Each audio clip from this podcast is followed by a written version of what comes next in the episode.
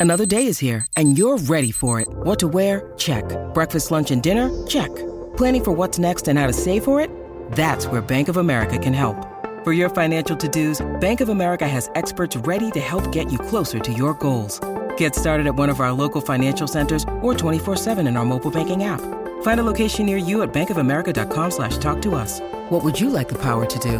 Mobile banking requires downloading the app and is only available for select devices. Message and data rates may apply. Bank of America and a member FDIC. Dicevamo che abbiamo una batteria sterminata di parole, di polirematiche, cioè di unità fatte di più parole come pallone gonfiato, e di locuzioni per denotare persone che hanno un'opinione di sé esagerata, ego che credono di sé di stagliarsi sul contorno del resto umano. Evidentemente è un concetto che ci sta a cuore, un tratto di mondo che la nostra cultura, nell'avvicendarsi dei secoli, ha considerato particolarmente importante da notare, mettere a fuoco, esplorare e rendere nelle sfumature più minuziose. Non è solo perché si consideri un atteggiamento pericoloso, ma perché è un pericolo di vanità da cui quasi nessuna persona può dirsi al riparo. Io sono Giorgio Moretti e questa settimana raccontiamo parole di quest'ambito. Oggi, albagia. Albagia è una parola ricercata, elegante, che fra le altre ha una particolarità specifica. È piuttosto misteriosa. Già perché emerge nel Rinascimento, ma quale sia la sua provenienza è molto dibattuto. Dentro ci notiamo facilmente il riferimento all'alba, Eppure ricostruire come questo si colleghi alla boria non è banale.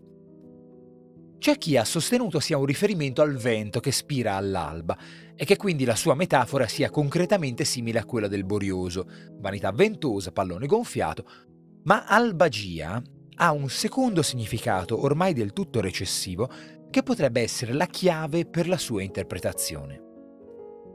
L'albagia è anche la fantasticheria e può scaturire dal riferimento al sogno fatto verso l'alba, un tipo di sogno che la gente del passato ha notato come particolarmente significativo, eloquente e vivido, ora falotico, fantastico e bizzarro, ora veridico. Il sogno dell'alba, inteso come fantasticaria bizzarra, ecco il punto, può essere fantasticaria bizzarra di sé. E questo è un taglio davvero unico nell'intuizione grezza della superbia. Tutta la galassia di sprezzi orgogliosi che incardina qui si impernia su una chimera onirica, in una dimensione di illusione che certo prende le declinazioni acri della boria, di un'ostentazione pomposa, perfino di un esercizio autoritario, ma che si fa leggere con una certa savia clemenza, fantasma vanitoso, che ha la fretta e la stranezza che hanno tutti i fantasmi quando sono incalzati dalle dita rosa dell'aurora.